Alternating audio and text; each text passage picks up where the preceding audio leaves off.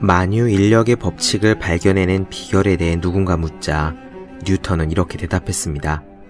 그것에 대해 계속 생각했을 뿐이다.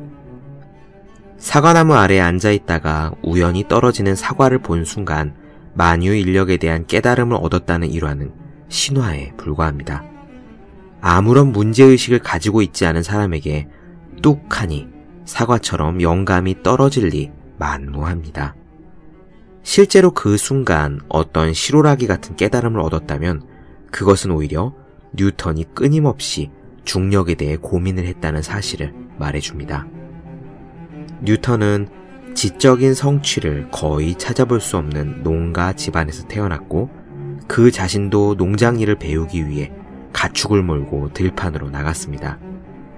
대학 시절에는 동료 학생들의 하인 노릇을 하며 학비를 충당했지요. 3살 때 어머니가 뉴턴을 외조모에게 보내버린 일은 평생의 상처로 남아 그는 내성적인 외톨이로 성장했습니다. 이런 불리한 여건에도 불구하고 뉴턴이 당대의 대학자가 될 수 있었던 이유는 몰입, 즉 계속 생각하는 것에 있었습니다. 베개처럼 두꺼운 화학책이든 분명 우리말인데 이해가 안 되는 철학 명제든 고래의 등처럼 커다란 난관에 부딪혔다고 겁먹을 필요가 전혀 없습니다.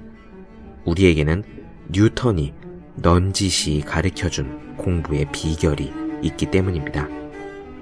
알을 품은 어미닭처럼 공부할 것들을 계속 생각해 보십시오. 생선살을 발라놓듯 깨끗하게 이해될 때까지 말입니다.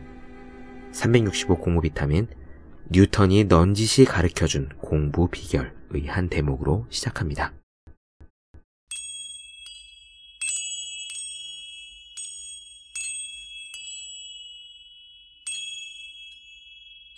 네, 안녕하세요. 본격 공부자 팟캐스트 서울대는 어떻게 공부하는가 한지우입니다.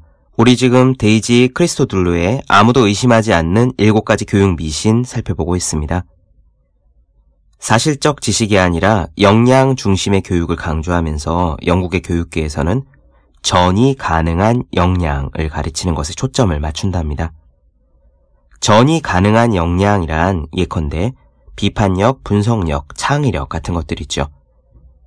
임진왜란이 어떻게 일어났는지 그 전후의 조선과 일본의 상황을 역사 지식으로 가르쳐서 암기하게 하는 대신에 임진왜란이라는 현상을 분석하고 비판적으로 볼 수 있도록 유도한다는 거예요. 이렇게 분석력과 비판력을 기르면 그 역량이 다른 전쟁, 예컨대 한국 전쟁이나 베트남 전쟁을 분석하고 비판할 때도 쓰일 수 있기 때문이죠.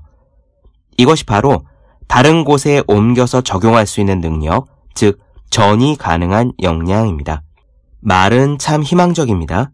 당연히 임진왜란 하나를 외우는 것보다 임진왜란을 분석적으로 보는 능력을 길러서 인류 역사상 있었던 다른 모든 전쟁들의 분석적인 시각을 갖다 댈 수 있는 능력이 생긴다면 참 좋겠죠. 그런데 저자는 강력히 이야기합니다. 그건 완전히 틀린 이야기라고요. 왜냐? 우리 뇌가 그렇게 돌아가지 않기 때문입니다.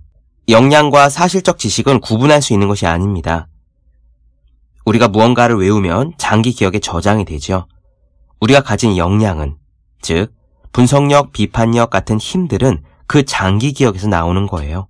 다시 말해 임진왜란 당시의 지식이 있어야 임진왜란을 분석할 수 있다는 것입니다. 가만 생각해보면 당연한 이야기입니다. 예컨대 저는 야구를 좋아하지만 배구는 잘 몰라요. 한국 프로야구 중계를 보면서 와, 그 공은 쳤어야지. 아, 지금 타자와 승부를 했어야지 하고 분석하고 비판적으로 사고할 수 있는 힘은 미국 메이저리그 중계나 고교 야구 중계를 볼 때도 쓸 수 있습니다. 그러나 제가 이 분석력과 비판력을 배구를 보는 데 쓸 수는 없지요. 야구에 대한 지식은 있어도 배구 지식은 없기 때문입니다. 역량이라는 말은 어떤 현상이에요.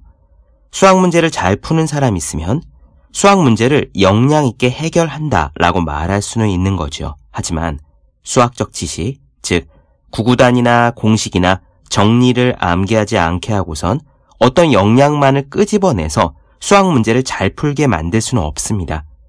우리가 역량 있는 사람이 되는 방법은 간단해요. 그 분야에 대해서 많은 것을 아는 겁니다. 지식이 있으면 분석할 수 있고 비판적으로 볼 수 있고 어떻게 고쳐야 하는지 알 수 있죠. 베이컨이 말했듯 아는 것이 힘입니다. 그럼 오늘 이야기 시작할게요.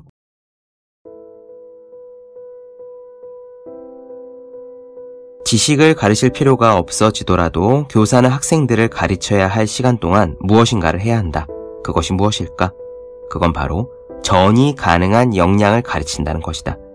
학생들에게 무엇을 가르치는 것이 아니라 어떻게를 가르쳐야 한다. 학생들에게 문제를 해결하는 방법, 분석하는 방법, 비판적으로 생각하는 방법, 평가하는 방법에 대해 가르쳐야 한다. 이렇게 생각하는 사람들은 이런 주장도 한다. 역량 기반 접근 방식은 학생들에게 교과 지식을 습득하도록 하는 것이 아니라 보다 광범위하게 학습할 수 있고 삶 속에서 그 지식들을 이해하고 사용하며 적용할 수 있도록 해주는 것을 뜻한다고 말이다. 사실적 지식의 단순 암기 교육은 이제 전이 가능한 역량을 배양하는 교육으로 대치되어야 한다. 전이 가능한 역량은 다음 세대가 정보화 시대를 잘 헤쳐나갈 수 있는데 필수적이다 라고 그들은 말한다. 하지만 이런 주장들은 미신이다. 이 미신의 핵심적인 주장은 학생들이 배워서 알게 된 것과 할 수 있게 된 것을 새롭고 익숙하지 않은 상황에도 옮겨와서 활용할 수 있게끔 하자는 거다. 이것은 교육의 목적 중에 하나다. 그런데 이러한 능력을 개발하기 위해 추상적인 역량 습득에 초점을 맞춘 특별한 수업을 해야 한다는 주장에는 문제가 있다. 지식과 역량은 상호 의존적이기 때문이다. 지식과 역량을 따로 분리시키는 것은 물론이고 역량만 따로 교육시킨다는 것은 불가능하다. 모든 교과를 같은 방식으로 가르칠 수 있을까? 학생들은 난해한 수학 문제를 분석해야 하고 어려운 역사 문제도 분석해야 한다. 두 개의 서로 다른 교과를 분석할 수 있는 역량을 개발하는데 도움을 줄 수 있는 어떤 특별한 수업 방식이 있을까? 불행하게도 그렇지 않다. 인지심리학자 데니얼 윌링햄은 정신작용에 대해 모든 사람들이 잘못 알고 있는 게 하나 있는데 그것은 우리 뇌가 계산기처럼 작동한다고 생각하는 경향이라고 지적한다. 그는 이렇게 말한다. 인간의 정신은 그렇게 작동하지 않는다. 비판적 사고와 관련해서 제2차 세계대전의 발발 원인에 대해 비판적으로 생각하는 것을 배웠다고 하여 그것이 체스에 대해 비판적으로 생각할 수 있다던가 중동의 현재 상황에 대해서 비판적으로 생각할 수 있다고 볼 수는 없다. 비판적 사고의 과정은 배경 지식과 밀접한 관련이 있다. 인지과학적 관점에서 이에 대해 결론을 말한다면 비판적 사고 역량을 배우는 것과 병행해서 배경 지식을 습득할 수 있도록 해야 한다. 이와 똑같은 이야기를 대수학, 물리학, 의학 등과 같은 다른 분야에서 실험하였고 여러 연구소에서 수행해봤는데 놀랍게도 결론은 항상 같았다. 과제의 유형을 전혀 다른 것으로 바꾸어 실험했을 때 과거에 적용했던 기술을 새로운 문제 상황에 이전하지 못하는 것으로 나타났던 것이다. 그렇다.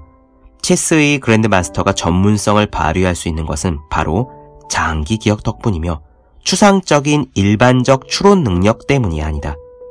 마찬가지로 학생들에게 분석력이나 비판적 사고 능력을 기르기 위한 전략이나 요령을 가르치면 그들의 분석력과 비판적 사고 능력도 근육처럼 강화된다는 것은 이론적으로 틀린다. 그렇다면 일부 성인들의 일반적인 사고 역량이 분명히 우수하다는 사실을 어떻게 설명할 수 있겠는가? 이 질문의 정답은 바로 지식이다.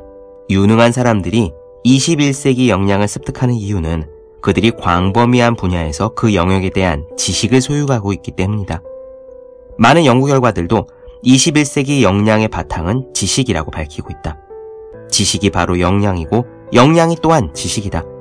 다양한 영역에서 광범위한 지식을 소유하는 것이 역량을 높이는 유일한 기반이기 때문에 일반 지식이 높은 사람의 21세기 역량도 높다. 그렇다. 역량이란 용어가 현실을 묘사할 때는 매우 유용하지만 그 현실을 분석할 때는 그렇게 유용한 편이 아니다.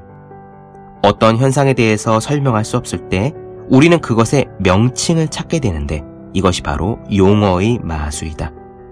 극작가 몰리에르의 희곡에 나오는 돌팔이 의사가 아편의 효과, 즉 아편을 먹으면 왜 잠이 오나요? 라고 물었을 때 의사들이 그것은 아편의 수면 유도 성분 때문입니다 라고 설명하는 것과 똑같다.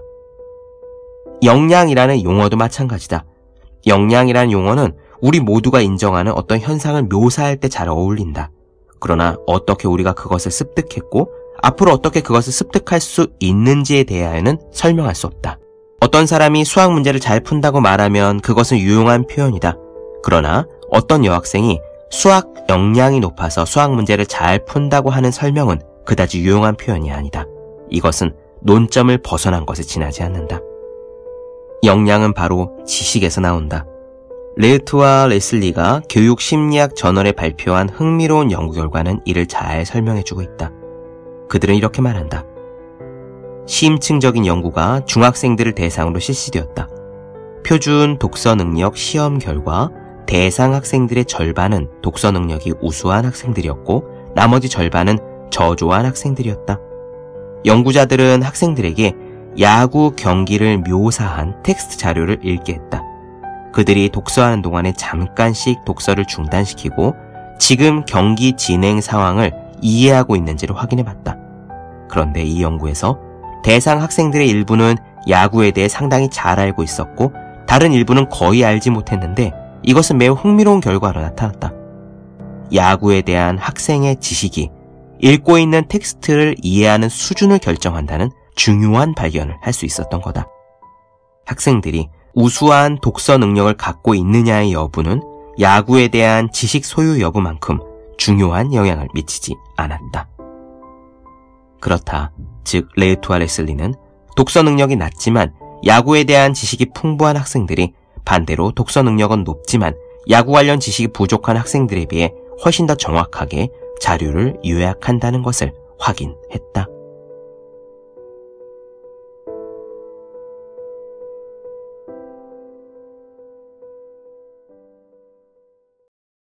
네, 본격 공부작업 팟캐스트 서울대는 어떻게 공부하는가? 데이지 크리스토툴루의 아무도 의심하지 않는 7가지 교육미신 나눠드렸습니다. 더 많은 이야기 궁금하신 분들, 질문사항 있으신 분들은 제 유튜브 채널 서울대는 어떻게 공부하는가? 네이버 블로그 허생의 즐거운 편지, 다음 카카오 브런치 한주의 브런치, 인스타그램 해시태그 서울대는 어떻게 공부하는가 검색해주시면 좋겠습니다. 또 학생, 수험생, 직장인, 취준생 등 공부하시는 모든 분들을 위해서 어떻게 공부하는 게 효율적인지 설명한 혼자 하는 공부의 정석, 그리고 책상에 올려두기만 해도 공부하고 싶어진 365 혼공 캘린더, 아직 읽지 않으셨다면 꼭 한번 읽어보셨으면 좋겠습니다. 분명 도움이 되실 거예요. 그럼 오늘 여기까지 하겠습니다. 전 다음 시간에 뵐게요. 여러분 모두 열심히 공부하십시오. 저도 열심히 하겠습니다.